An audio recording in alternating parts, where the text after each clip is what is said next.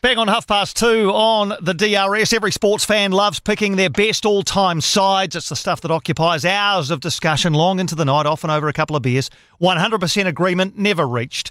But it is, I reckon, a great way to spend some time. My good mate, renowned rugby writer, broadcaster, journalist, editor, and producer Jim Kayes has put his neck on the line and chosen his best All Blacks team. His book, New Zealand's Greatest 15 75 Legends of the Game, is out now. Jim Kayes is with us. How are you, mate? I'm really good, thanks. I'm really good. You did right. It's what we all love to do, uh, isn't it? And, and it's not quite my 15, it's my 75. I picked the 75 players, so five in each position. And then uh, through Sky Sports, the breakdown show, we had um, Ken Laban, uh, Rikki Swannell, and Grant Nisbet, who are voices of Rugby on Sky, and Phil Gifford. They whittled it down and they, they came up with uh, their favourite in each position. And then we went to the public to have a vote.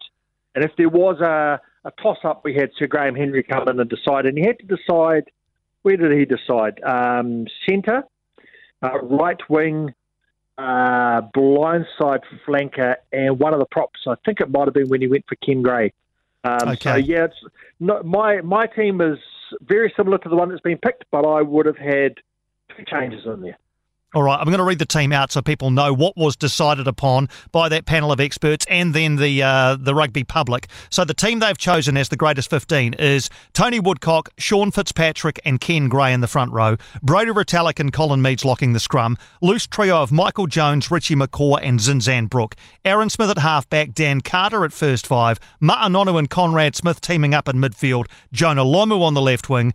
BG Williams on the right and Christian Cullen at fullback. What were the no-brainers here, uh, Jim? I guess McCaw was a no-brainer. Uh, who yeah, else? McCaw's a no-brainer. Aaron Smith was a uh, look. The person who got the most votes of any other of the players was Christian Cullen uh, by a long shot. More people voted for Christian Cullen than for any other player. Uh, Richie McCaw, Dan Carter, they were absolute obvious ones. Jonah Lomu was another obvious one. Um, both Retallick and Meads got overwhelming support from from, from everybody. Uh, very mixed in the front row. The public went for Keven Mealamu. Actually, that's one. Went for Keven Mealamu.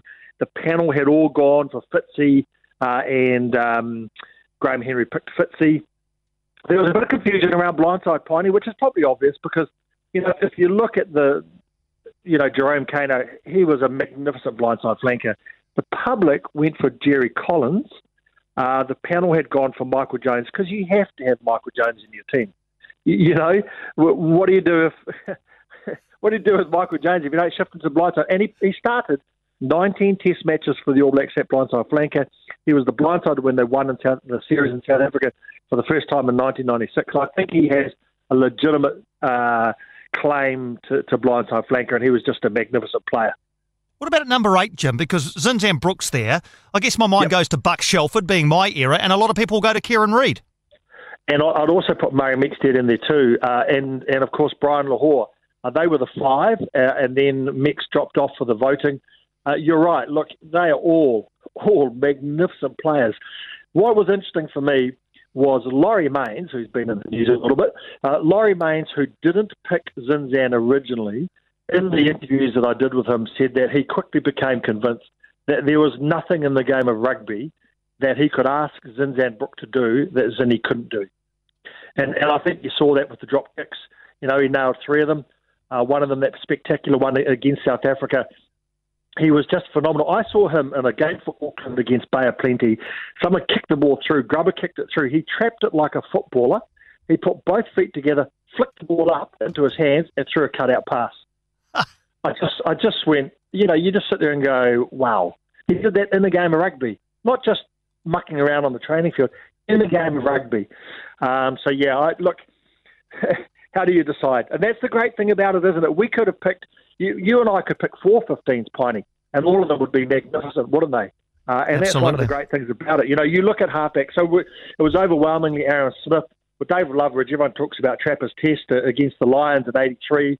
Uh, you know, Sid Going was magnificent. Just a master of all of his critics, he was a he was a very very good All Blacks halfback. Um, you know, we've had some uh, we've had some great halfbacks, great halfbacks, but boy, oh boy, he was uh, overwhelmingly the favourite, Aaron Smith. What about on the right wing, Jim? You've got BG Williams there. What What about yeah. what about J, what about JK? What about our greatest Test try scorer of all time, Doug Howlett? Yeah, so Doug Howlett got the popular vote. Um, I think one of the things that comes through, Piney, is that you are as a as a when you decide you are influenced by recency and also by what you grew up with. So I, yep. I, I was a young fella in the 1980s and 1990s when Auckland were in their pomp. So for me, Michael Jones, Joe Stanley, um, John Kirwan, you know, Zinzan, Brooke, Fitzy, Gary Whetton, they, they were my players.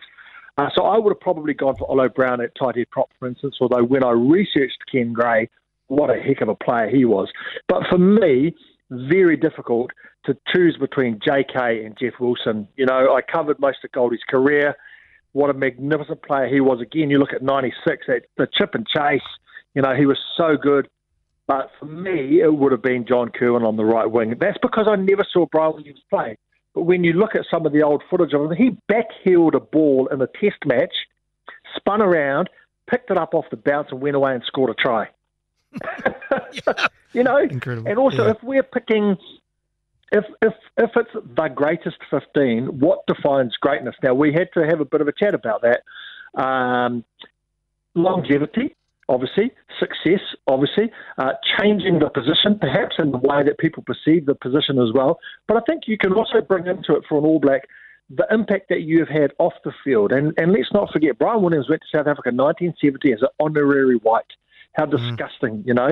He, he he hated that phrase, but he said to me the other day he really wanted to stick it up South Africa because of that, and he did do that. He was 19 years old when he was thrust into that cauldron of politics and and everybody looking at him, and he handled it so well. And then his contribution to the game, you know, huge. So I don't begrudge picking BG, but I was finding it very difficult to pick between Jeff Wilson and John Kirwan, and I would have gone for John Kirwan. And likewise, I would have gone for Bruce Robertson at centre.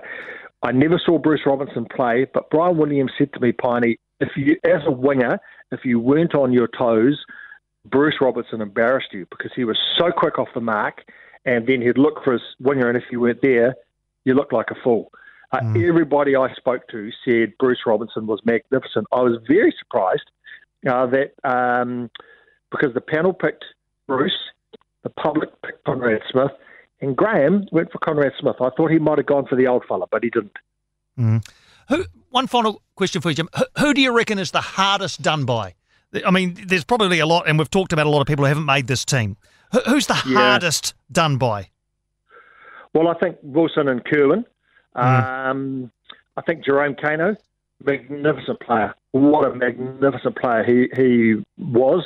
Uh, he's only just retired, and I think also um, I've got two, and one of them is a bit controversial. I think Sam Whitelock, perhaps. Gary Whetton was a magnificent lock. He wasn't popular because A, he was from Auckland and he had a personality that ruffled feathers and people didn't like.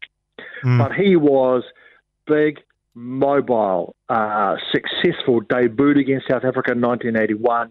He was everything you wanted of a lock at his in his era, and he played for, for more than 10 years. Um, I I thought Gary Whetton was a magnificent lock. I would not have picked him ahead of Retallick or Colin Meads, but just shows the depth that we have in, in some of those positions. So I think there's a few in there that probably you'd go, well, if you're picking another 15, they'd be your first names, wouldn't they? Yeah. So where do we get the book, Jim? Where do we uh, pick it up?